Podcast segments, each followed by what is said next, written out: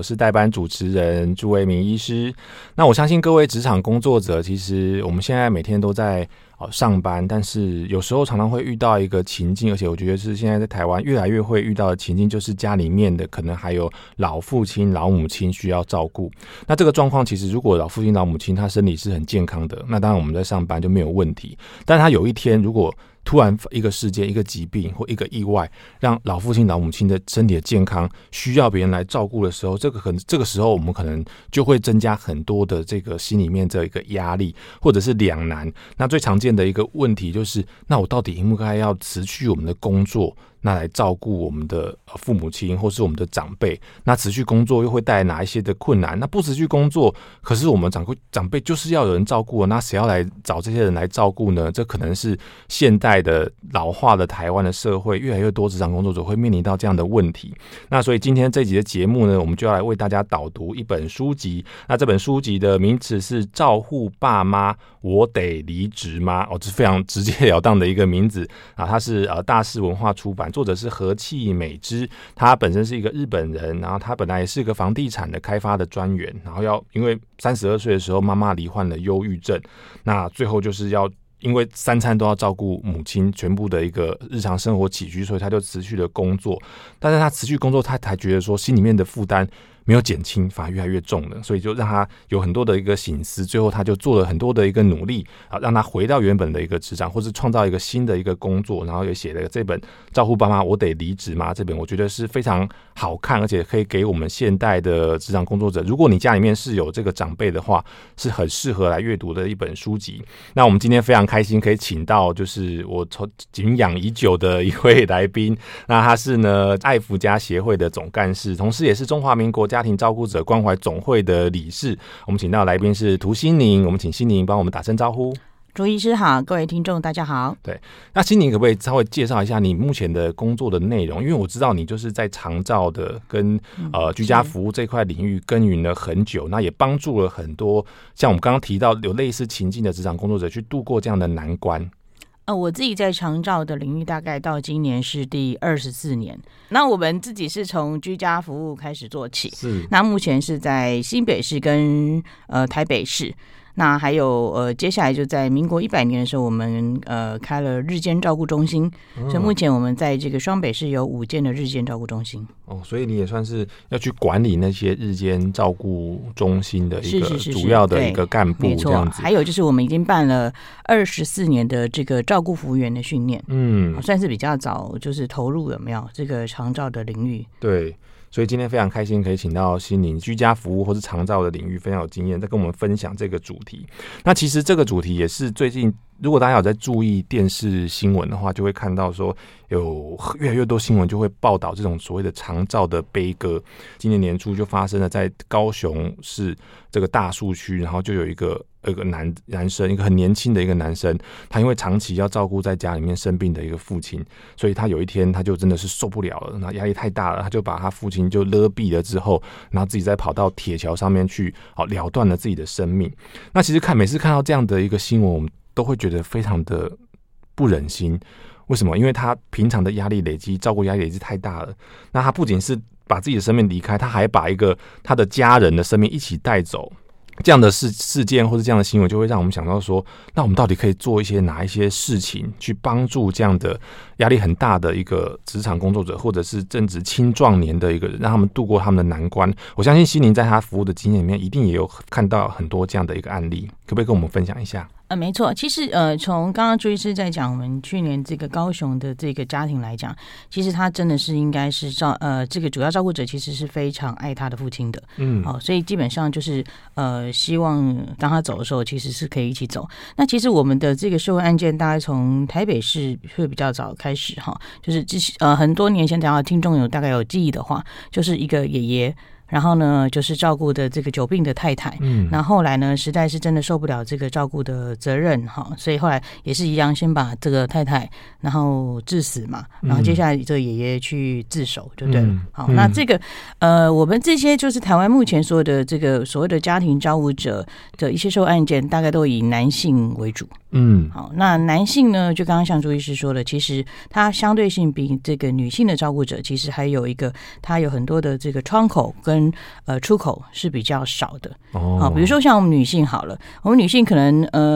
真的有压力的时候啦，那我可能也许去找朋友啊，诉诉苦啊，三姑六婆一下啦，或者我去洗个头啦，或者我去做个 SPA 啦，或者我去 shopping 一下啦，哦，然后我就过了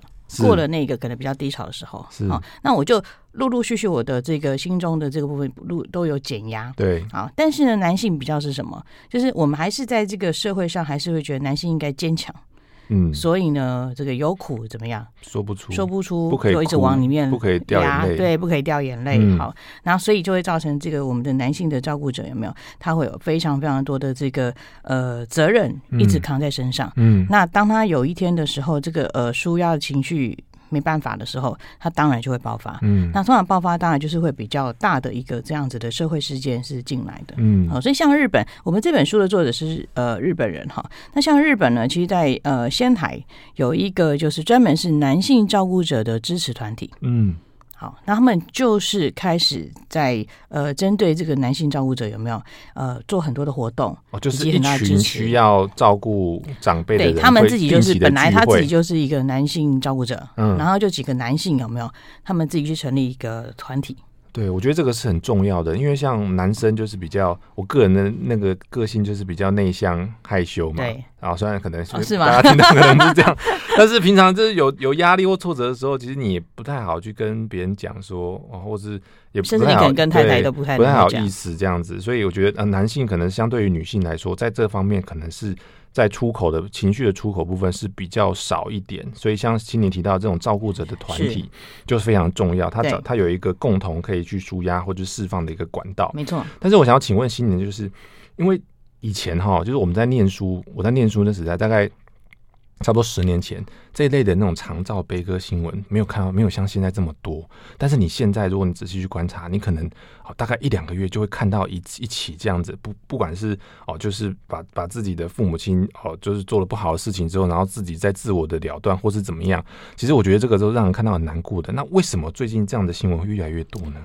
我想第一个当然是我们的新闻管道比较多了哦。然后呢，不管我们以前可能很多地方的电视台没有那么多，嗯，对不对？或者是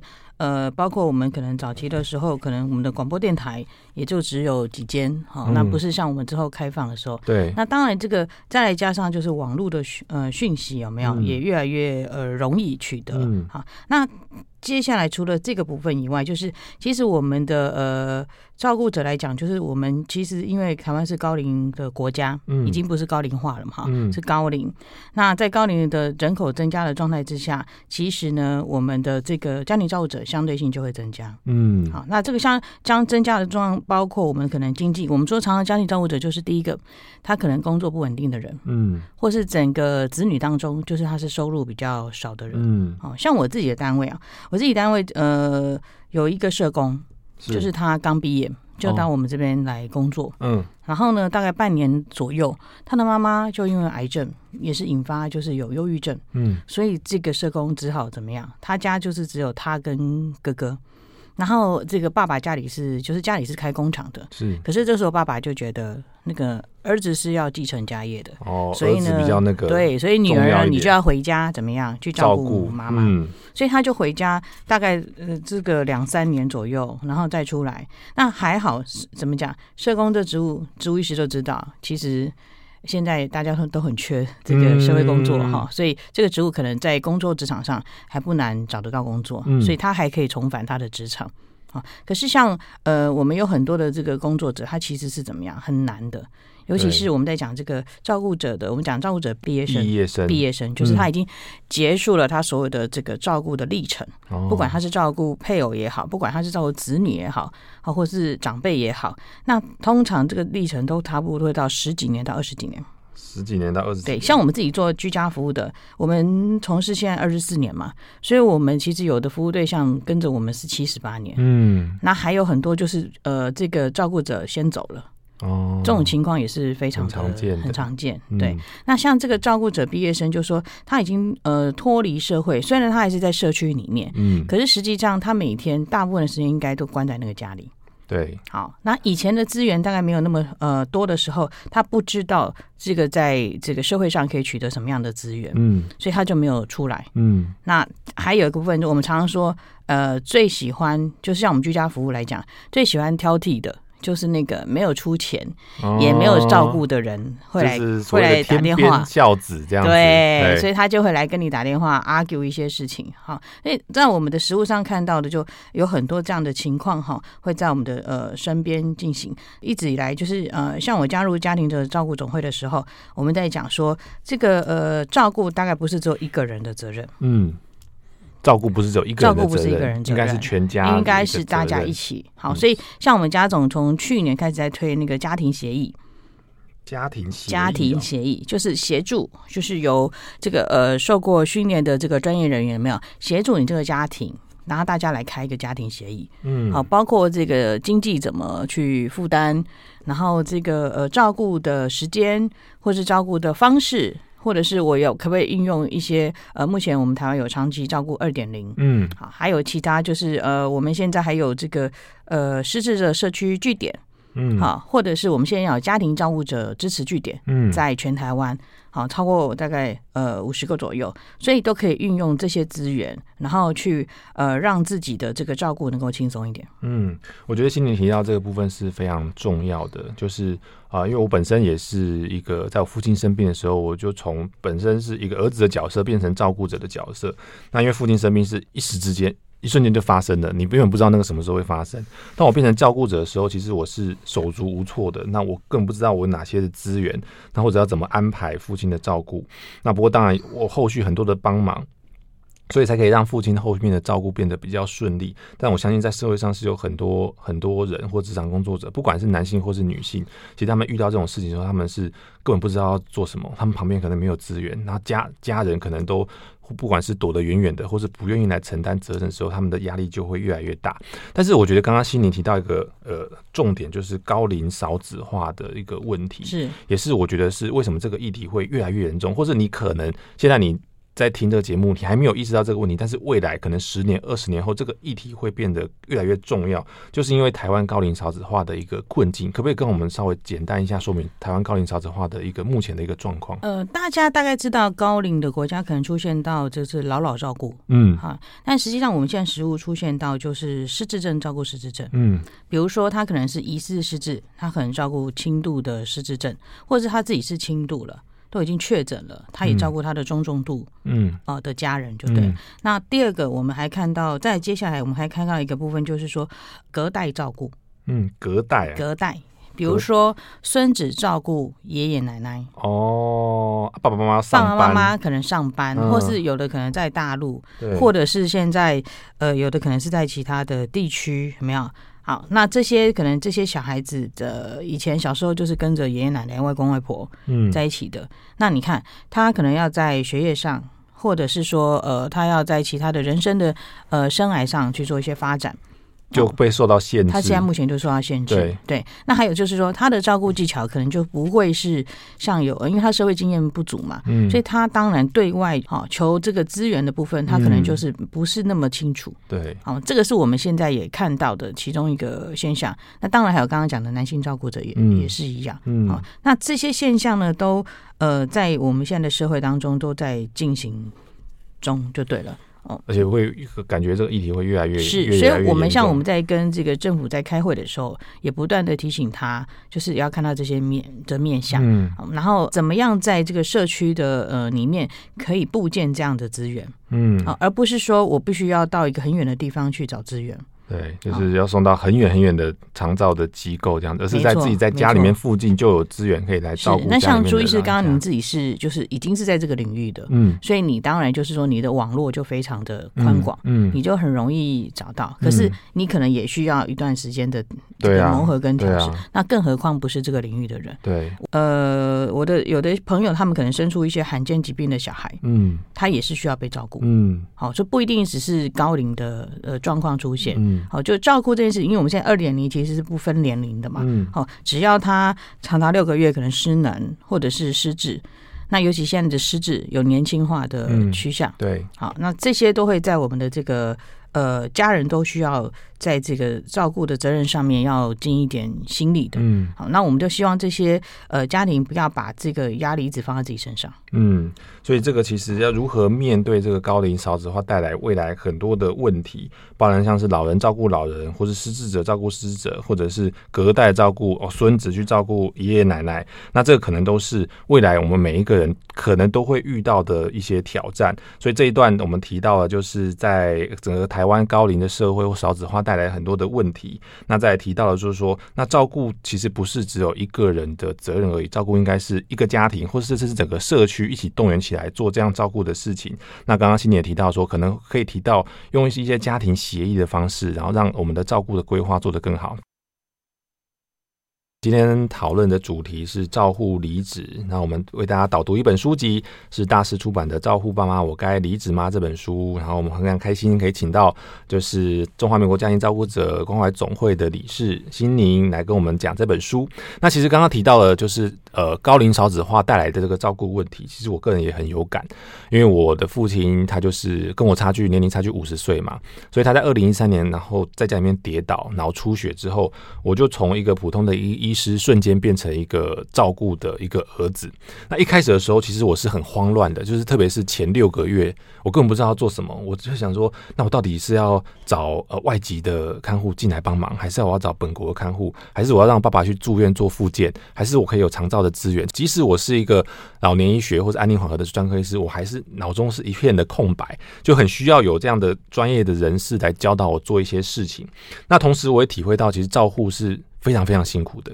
就是照护它不是一个工作而已，对亲人来说就是照护它就是24小时的一个生活。因为晚上的时候随时可能我爸爸就会有状况，他可能睡不着，或者他可能要起床上厕所，或者他可能就是一开始的时候他的意识不清楚的时候，他可能就会很躁动不安，所以他有时候一开始的时候他就会半夜开始起来打麻将这样子，他就会开始起来摸牌跟我说啊胡了这样子。那个时候你明明隔天还要上班，那你就不能晚上就赶快就想要赶快把他弄睡着，那但他就一直起来打麻将搓麻将，你就会觉得很痛苦，就不知道上班要怎么进行。那再来就是有时候常常会遇到很多突发的状况，那就必须要很不好例子去麻烦我们的同事，然后去 cover 我们的工作，就说啊对不起我今天又要请假了，然后就跟老板说、对不起我今天家里面又有事情要忙。那这个其实对职场工作者来说都是一个照顾者一个压力，所以常常就会有职场工作者就会想说，那我不如就离职，好好在家里面专心照顾自己的父亲照顾自己的母亲，那不要有那个工作上面的压力跟负担。但是这样的选择真的是好吗？我们请欣宁来帮我们做一些回答。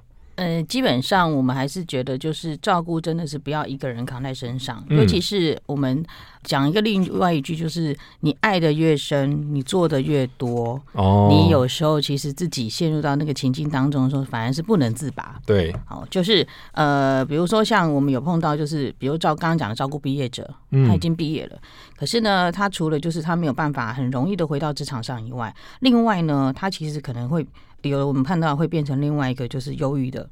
患者，为什么？因为他以前在照顾的时候，他可能因为他每天都在固定做这件事情，忽然有一天不做了，他不知道这个人生的意义到底在哪里，然后他就不晓得要干嘛，然后就开始他的父母亲，对，他就变成我们常常说家庭照顾者是我们另外一个隐形的病人，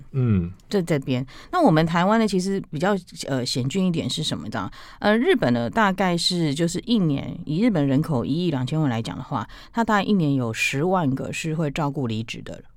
10万人，好，他们统计出来。那台湾呢？我们只有2300万，对不对？其实只有日本的1/5，可是我们劳动部统计出来是13.3万。所以比日本还要多，多了3万多。我们的人口只是人家的5分之一，可是我们竟然我们的照顾离职多了人家3万多。所以这个现象其实是非常高很多的。对，所以其实我们现在在谈的就是说，不是一直在谈被照顾者应该如何照顾，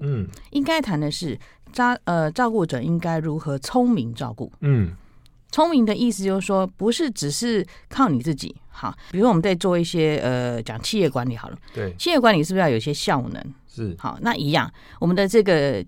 照顾的这个家庭照顾者的这个，我们把它古称成业务好了，然后它是不是也要一个有效能的管理？对对，那包括财力，包括人力，都是应该有效能的去处理它。嗯，好，那这样子的话，就是所有的这个家庭有没有不会？你看有的是怎样子啊？我们在我们的实务当中碰到，就是说，比如说一开始第一个家庭照顾者是媳妇，嗯，后来媳妇倒了。就没有体力了，那就第二个媳妇来了嘛，嗯，对，然后接下来呢，第二媳妇又不行了，也倒了，对，然后就变成什么？第三个就换女儿来了，嗯，哦，那这样子整个那个家庭有没有、全部都在那个照顾跟被照顾的这样的关系当中纠结？嗯，好，其实这个对整个我们讲说这个家庭的能量以及生活品质来讲是非常不好的，也就像刚刚朱医师讲的，你可能晚上要起来。可能他陪爸爸打一圈麻将，他才愿意去好好的睡觉，对不对？好，那我们就在说，你要善用的是目前在这个长照 2.0 的资源，以及在我们这个社区关怀据点，好，还有就是我们的失智的社区据点，以及家庭照顾者的关怀据点的资源，去把这个时间做一个安排。那我们在这本书上也有我想作者也提供了一个，就是他自己做的这个时间表。好，他就是每天有没有每一周或者每个月的那个计划表，然后去照这样执行，然后让所有的力量可以一起进来，然后去做一些协助。那像我们的话，我们自己在做日间照顾服务嘛，对啊，我们就有这个一个爷爷，他进来的时候呢，其实是坐轮椅进来的，可是呢，经过我们半年针对他，就是他其实是可以走的。可以走路的，半年之后可以，半年之后我们就让他走路回家，所以当他回到家里的时候，其实家人会怎么样？就觉得比较轻松了，对，所以你就可以短暂利用这样子的一个长照资源有没有？然后去帮助家人，也帮助自己，然后呢，去就是让这个轻松的照顾能够比较长久一点。我觉得刚刚心灵提到的是很重要的部分，就是说，如果台湾的。就是刚刚听到这样讲，我才发现原来台湾的照护离职的率是比例是这么高，比日本还要高，因为我们它的人口是日本的1/5。是，但是这因为照顾离职，但是不一定会有好的结果，是因为你第一个，你照顾离职之后，你可能很久没有工作，你等你这个照顾结束之后，你已经回不去自己的工作了。再来就是因为照顾，因为我们是自己的家人，所以我们会越做越多，越做越忙，就想要把照顾做好，那反而。失去了一个比较客观的一个角色，那反而投入了过多的心力，让自己变得很心理变得很忧郁，或是压力很大，那更无法跟外界建立一个好的关系。所以我们真的要做的，应该是要利用社会上目前各式各样有的一个资源。所以像我刚刚心灵就有提到，他本身就是在做日间照护中心的这部分。那我发现其实很多的民众不知道有日间照护中心这样的服务，所以可不可以跟我们简介一下，那日间照护中心大概是可以提供哪些的这些资源跟服务呢？目前在这个台湾各地其实都有日间照顾中心哈。那一般就是讲的比较白话一点，就是很像很多人会讲说它像老人幼稚园。托儿所，对，就托儿所哈、那新北市他就把它叫做托老中心了、就是虽然有的专业人会觉得托老好像有点负向哈、可是其实对民众来讲，它是容易懂的一个字眼就对了。就早上可能7-8点，然后带过来、然后你也可以选择半天，然后你也可以选择一天。好，那像我们在台北市，因为台北市的这个工作者都工作的比较晚一点，所以呢，我们台北市日间照顾中心，它就开到7点。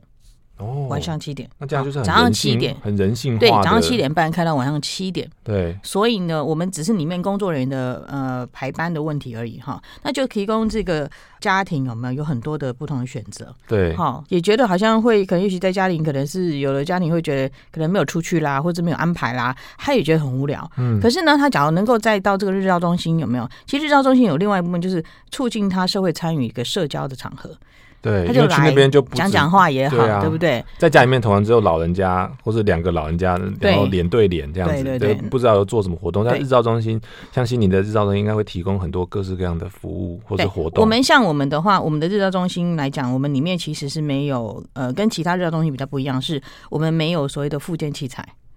没有复健器材，我们用的是生活复健。什么叫生活复健呢？比如说保特瓶。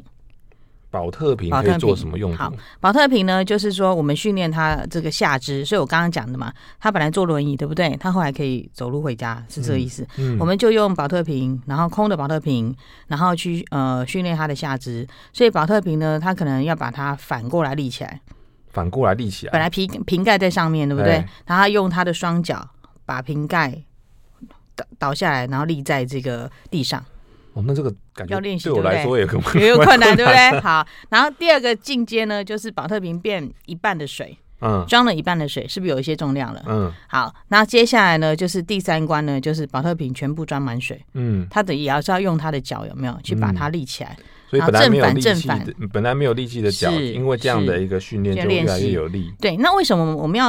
要讲说我们是生活复健？原因是什么？因为像日间照护中心，它是晚上会回家，或者是他假日在家里，它其实跟一般的所谓的护理之家、养护机构比较不一样，因为它那个护理之家、养护机构是24小时住在里面的，对，所以其实专业人员可以介入的部分是比较长的，时间是比较长的。那日照中心，因为他还是觉得就是他是还是要回家的，所以我们希望呢，就家庭你随手可得的这些器具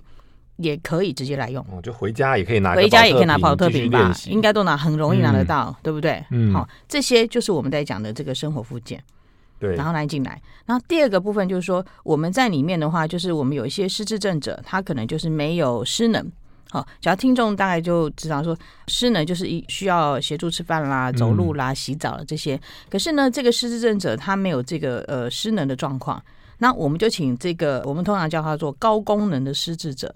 那高功能失智者去协助，就是比较低功能的失智者。哦，就是他的功能比较，他只是因为失智的关系，可能脑部的状况不是很清楚，但是他因为就是手啊脚是比较有力气的，他就可以去协助那些没有力的老人家。然后我们就赋予他另外一个能力，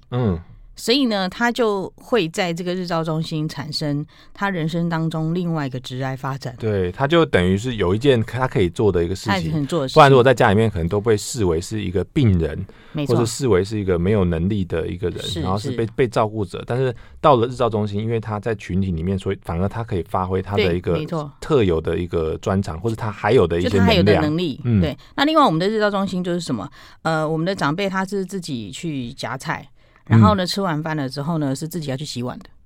自己洗碗就对了。所以我们在这个日照中心的这个环境设计上，对不对？我们会可以让你站着洗碗也可以，就是你的腿部能力很好的时候，另外你也可以坐着轮椅或是坐着椅子在这边洗碗。都把这个环境有没有能够设计的让你轻松去洗碗，那就是你所有的事情都能够自己来，然后长辈吃完他也可以自己擦桌子。好，那比如说像我们有的长辈他可能是右手中风就没力，对不对？所以呢他还有左手吧，对啊，对，那他就可以一起协助，就是扫地啊、拖地啊，就用他的左手。那你看这样子的是不是生活复健的情况？每天这样做的话，真的是比去医院有没有？对，医院6次有没有更有帮助？更有帮助，而且是更生活面。那这些呢，他回家是不是可以做？也可以做，对。所以我们其中一个日照中心的一个长辈有没有？这个女儿就是，比如说他这个长辈在家里，就是吃完饭不洗碗，对不对？那女儿就会就是半恐吓他，就跟他讲说：“你没有去洗碗的话，你礼拜一不要去上学。”好。他就会吓到，因为他就是很喜欢这个环境。所以我们常说，我们长照的资源怎么样可以非常运用着很多智慧的方式，或是环境的设计、色彩的设计，然后跟活动的设计，能够让很多的这个社区的失能者，对不对？他愿意到这个中心来。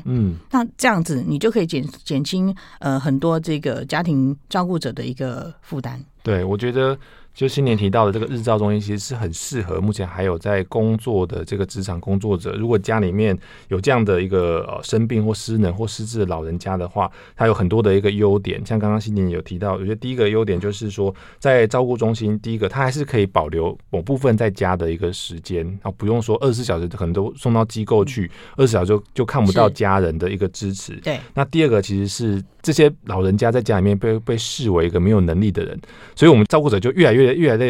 因为你要帮他做很多很多的事情嘛，因为就一直帮他做，对，会忽略掉其实他还有一些事情可以做，没错。那日间照顾中心就会设计一些活动啊，像刚刚讲的，就是一些失智的人可以照顾这些失能的长者，他就可以找到他的一个人生的一个另外一个意义跟价值。第三个就是，其实在日间照顾中心，他也会设计很多生活复健的一个活动，那这些复健其实在家里面也可以做，慢慢的。如果是一个坐轮椅的一个老人家，他可以经由去日间照顾中心做这些生活复健，变成说他不用坐轮椅可以走的话，其实就会减轻我们很多职场工作者平常要在家里面照顾老人家的这个负担。所以我觉得这一段提到的整个一个重点就是，其实我们如果家里面我们要上班，那我们家里面又有老人家需要照顾的话，可能就是我们不要马上就想到离职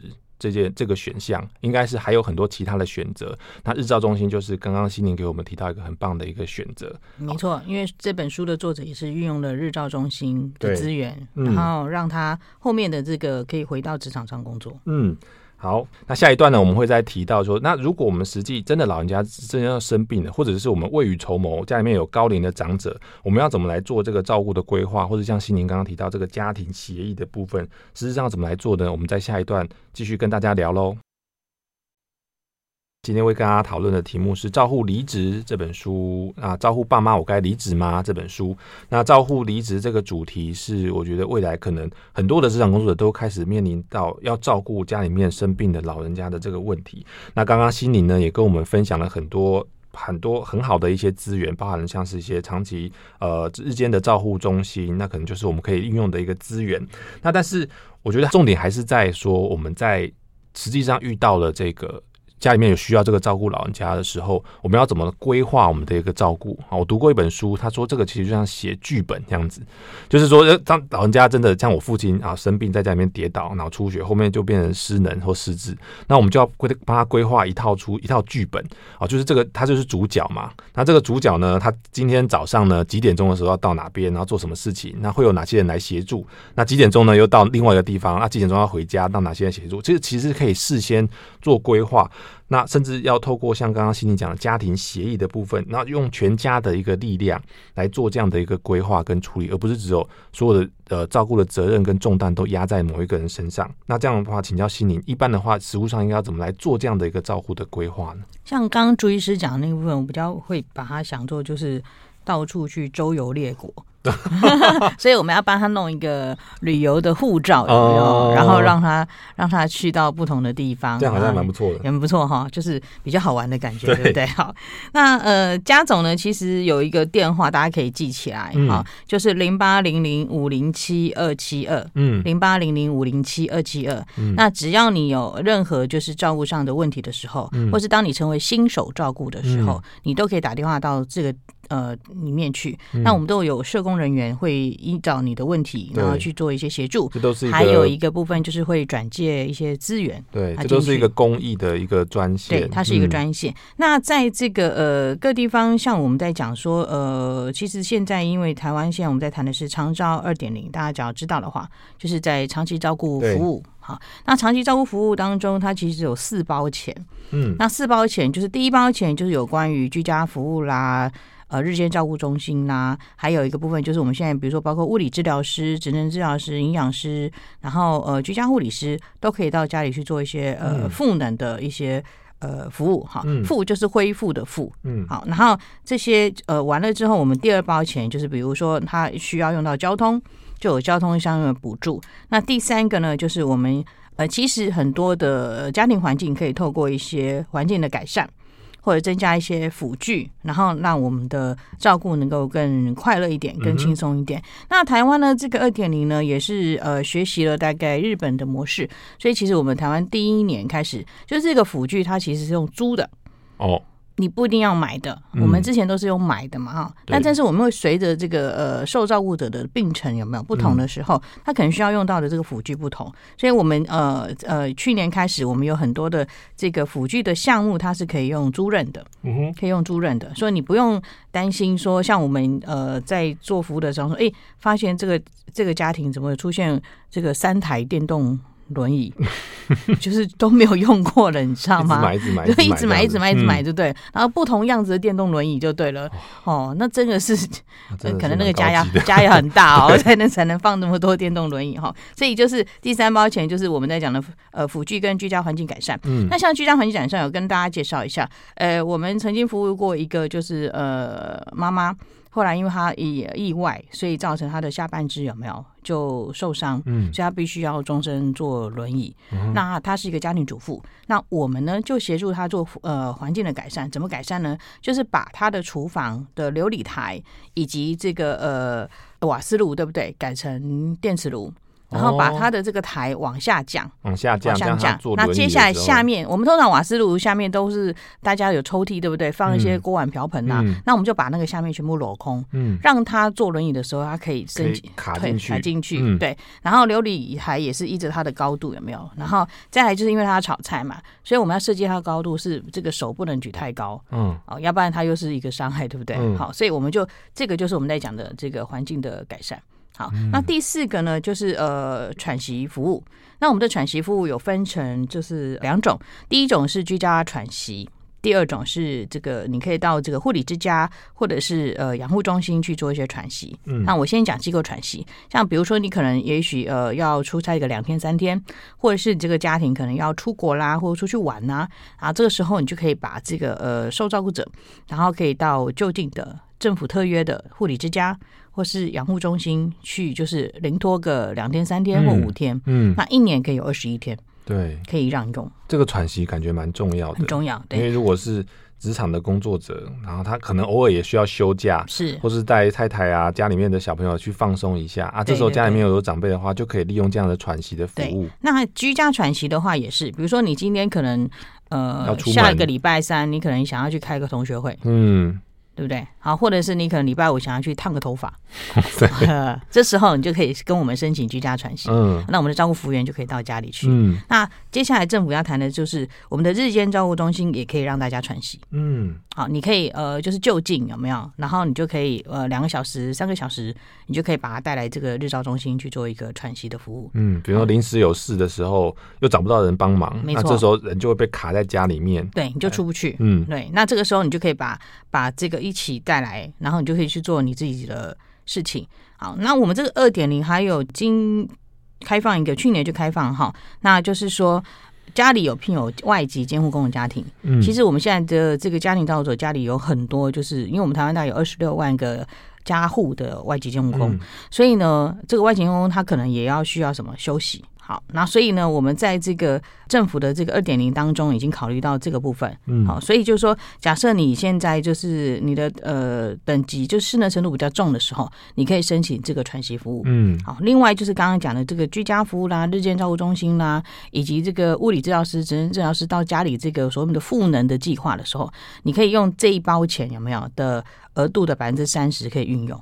好，就是不要让这个外籍监护工的家庭好像就是我又出了这个外籍监护工的钱，那我怎么我有缴税，对不对？可是我又被政府遗忘。对，以前都说家里面有外籍监护工就不能再申请长照2.0，现在已经有部分是就2.0有比较人性化一点，对，是这样子。对，这个我觉得是都是很不错的，就是在长照2.0其实里面有很多的资源，也许是一般的照顾者或者职场工作者有忽略的部分。那其实刚刚青婷这样讲就变得很清楚，就是总共有4个部分，包含了一个居家的服务或者是日间照顾，那第二部分是在交通，第三部分在环境的改造。像刚刚讲的那个案例印象就很深刻，他轮椅就可以卡进去那个比较低的那个电子炉那边，他即使坐轮椅还是可以烧菜。最后就是喘息的服务。那其实像一般人就会想说，那如果我需要这个服务，那我怎么去接触到这个长照 2.0？ 你会想说我都不知道找谁啊。就像我那时候我父亲生病的时候，一开始的时候我也不知道找谁，我就随便我就只好上网去 Google， 然后就是说打外籍看护，然后看会出来哪个公司，然后我就打电话到那个公司去。那等于是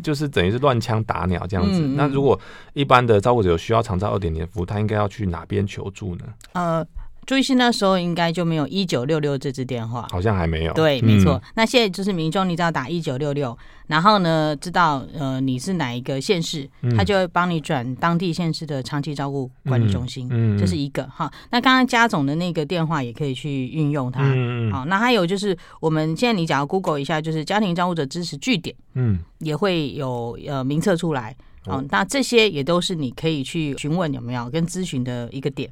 所以如果不知道怎么去问的话，就记得要打一个政府的长照专线1966，就会有专人为你做服务。所以我觉得长照 2.0 跟刚刚心凌特别讲的在日间照护中心，其实都是可以像我们这种上班族，那家里面有长辈的话是可以多多来运用的这些资源。那但是在照顾规划的时候，刚刚心凌也提到，就是我很有兴趣就是在家庭协议的部分，因为有时候就是会比方说有时候在家里面照顾的责任就是会落到某几个人的头上，像刚刚有提到可能是媳妇啊，或者是女儿啊，或者是可能有时候变成男性，就觉得男性啊，你钱比较多，有在赚钱，或是以后家产都要给你，那你应该来负责这样的照顾，或者是长子什么的。而每个家有每个家的一个故事，那但是这样子长久下来，其实会发现每次都是他，然后他就一个人承担很多的责任，那其他的家人都在外面就是远水，然后救不了近火，或者是说你久了之后，你就不会再去了解到说这个长辈到底需求是怎么样，那也没办法再进来帮忙。